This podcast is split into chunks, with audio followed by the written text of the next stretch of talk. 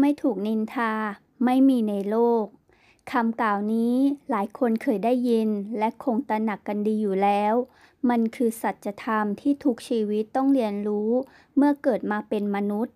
เกิดมาไม่มีใครไม่เคยถูกนินทาแต่คุณก็ยังโกรธยังน้อยใจและโมโหไปเสียทุกทีเมื่อรู้ตัวว่าตัวเองถูกเอาไปนินทาลับหลังในที่สุดแล้วคุณก็เก็บมันมานั่งทุกข์เสียเองคนจะนินทาเราห้ามเขาไม่ได้แต่เราเลือกที่จะไม่สนใจเขาได้ปล่อยให้เขาว่าไปผู้ไม่รู้ย่อมไม่ผิดการไม่รู้ในที่นี้ก็คือคนที่ไม่ยอมรับรู้จิตใจผู้อื่นไม่ยอมเปิดรับหรือให้ความเห็นอกเห็นใจใครนอกจากยึดตัวเองเป็นหลักผู้ที่คิดแบบนี้ย่อมมัวแต่จะคอยอิจฉาชีวิตคนอื่นกลัวคนอื่นได้ดีไปกว่าตน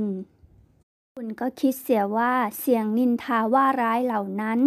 มันมาจากจิตใจที่ยังไม่ได้รับการพัฒนาให้ดีพอนั่นเองเช่นนั้นก็อย่าไปสนใจคำพูดของเขาเลยค่ะคนที่พูดไม่ดีให้เราเขาสะใจวันนี้พรุ่งนี้เขาก็ลืมแล้วบางคนขอแค่ให้ได้นินทากาเลไปตามคนอื่นก็เป็นอันพอใจว่าไปวันนี้พรุ่งนี้เขาก็ลืมแล้วหากแต่คุณยังรู้สึกเจ็บปวดกับมัน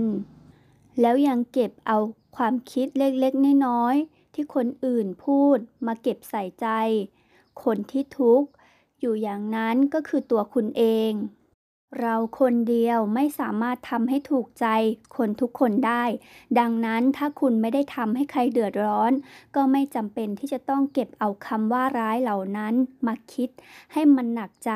หัวใจทำงานหนักก็มีแต่จะความดันขึ้นเจ็บป่วยไปก็เสียสุขภาพตัวเองเปล่าๆค่ะ